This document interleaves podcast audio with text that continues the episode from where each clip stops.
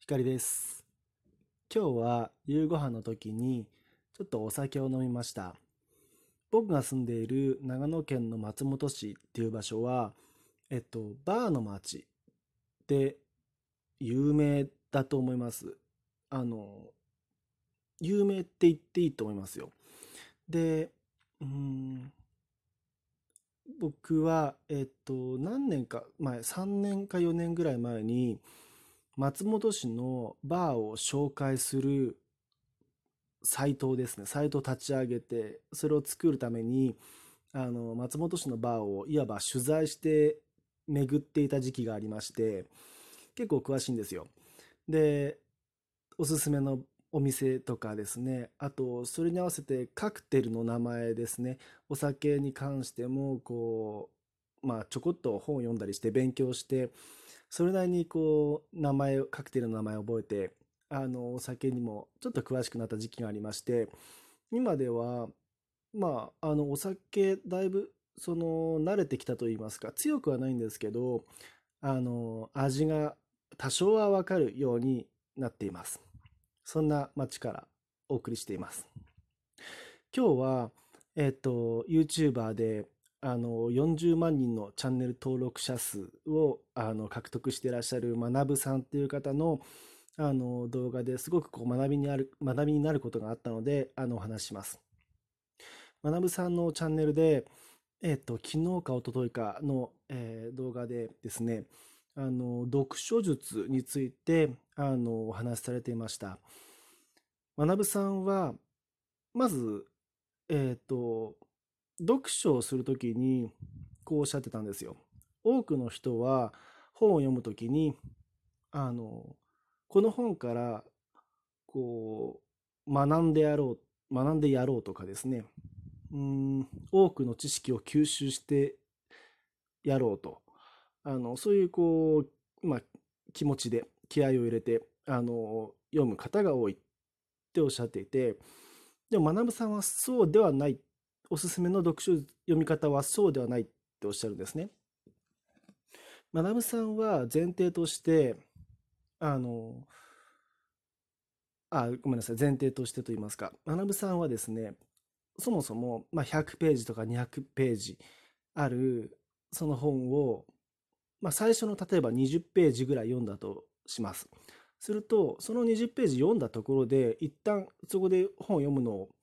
まあ、一旦ストップして、ツイッターで、その20ページで学んだことや、あ印象に残ったことなどを感想としてこうツイッターで発信するということをおっしゃってるんですよ。当然20ページの本、ページのある、あ本の20ページ分を、まあ、ツイッターの140文字に凝縮するわけですから、当然こう言葉を変えたり要約する必要があるわけですけど、そのように学さんはあの20ページごとにアウトプットしていくっていうことをおっしゃってました。で、学さんがおっしゃりたいのは、それが本であれ、セミナーであれ、こう、講演会や YouTube であれ、どんな勉強の場であっても、それをもう、その学んだ後にアウトプットする前提でお話を聞く、聞いたり読んだりするっていうんですね。なので、本を読むときも、それを吸収してやろうとか、知識を学ぼうという感じではなく、それをどうやってアウトプットするか、人に分かりやすくこの知識を説明するか、ということを意識しつつ本を読む、読んだり勉強するっておっしゃってました。で、すごくそれがこう、まあ僕からしてみれば、あまあそういう成功してらっしゃるこう頭のいい方、すごい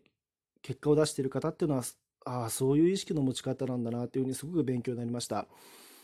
ほぼ同じタイミングで、あの、有名なビジネス系の YouTuber で山本龍賢さんという方が、やはり似たようなことをおっしゃっていて、YouTube をサーフィンするときに、アウトプットを想定して、そもそもアウトプットをすることを前提としてサーフィンして学んだことをご自身の YouTube だとか、それをブログだとかそういう発信にもう役立てるということをもうそもそも最初から想定して、えーネット YouTube をサーフィンするっていうふうなことをおっしゃっていました。ただ吸収するとか、ただインプットするわけじゃないということですね。で、この勉強法、まあ、あの、本屋さんでもアウトプットっていう言葉よく目に目にします。そういうタイトルの本ってこう目立ちますし、最近。うん、学んだことを人に喋ったり、ブログにまとめたりしてアウトプットするっていう勉強の仕方っていうのはもうもう広くあの普及している考え方だと思います。僕もすごくこう賛同します。あのすごく効果的な勉強法だなと思うんですよ。でもその本を読むときにうん学さんのようにもう最初からアウトプット前提でっていうのはあのちょっと驚きましたね。あの僕の場合はあのまあ僕の場合はあの本と YouTube なんですけど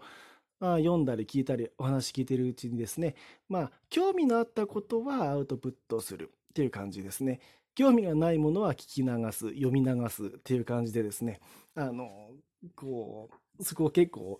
襟好みしている感じなんですけれども、うん、そうですね、それもこう、まあ、学さんがおっしゃりたいのは、そういうところもこう、どんどんどんどん発信していこうという感じでしょうね。で、僕は今、あの、そうだな、同時に3冊ぐらい、3冊から4冊を同時に並行して、まあ少しずつなんですけれども、1日に1時間ぐらいずつ、その3冊から4冊を、まあ10ページぐらいずつですかね。3冊を10ページずつ、1時間ぐらいかけて読むってことをずっと続けてます。まあ、ナムさんは一月に、あの、1ヶ月で、じゃないや、1年間で300冊読むとおっしゃってました。で、そしてこの2020年はおそらくそれを超えるペースだろうと、もしかしたら400冊に行くだろうというふうにおっしゃってました。とてももうその量、インプット量ではもう勝って勝ちようもないですけれども、あの、少しでもこう僕もですね、まあ、それは小説であれ自己啓発書であれどんな分野でもいいと思うんですけれどもあの読んでアウトプットっていう習慣あつけるつけるってことはいいことだなとあの話を聞きながら思いました。あもしこれをあのお話を聞いてご興味のある方は本当有名な方学さんカタカナで学さんって方ですね YouTube で検索していただいたら、つい最近の動画です。あの、読書術、読書術っていうかタイトルで、あの、動画で出てるので、よかったらご覧なさ、ご覧に、ご覧になってください。うーんと、あと2分ぐらいですね、時間が。そうだな。うーん、あ、そうですね。あの、最近、池早さんがですね、同じくビジネス系の方がですね、結構話題になってるんですけど、あの、えっ、ー、と、あれはなんていうのかな。月額、定額制のこう YouTube チャンネル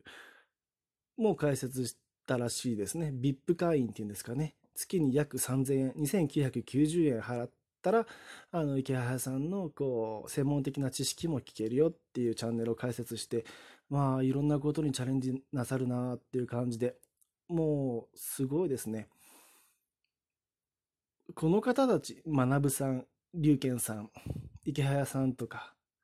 その方たちの年収、月収ってたまにポロッとあの彼らは言ってくださるんですけど、もう、まあ、なんていうか、ゼロが一つ二つ僕とは違うなっていう感じで、あの、まあ、憧れつつ聞くばかりなんですけどね。うん、学さんはちなみに今、タイに、タイのバンコクであの住んでらっしゃってて、で、それをそこで YouTube 発信していらっしゃるし、池早さんは高知ですね。あの、高知県にいらっしゃるそうで、あの、いなんて、田舎で住む、田舎に移住しようってことをこうよくおっしゃりますね。うん、聞いててすごく面白いですね。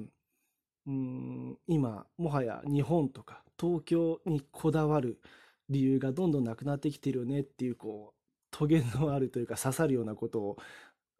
あの結構皆さんあのおっしゃっててなかなか面白くいつも聞いてます。そろそろ時間ですので一旦録音止めます。光でした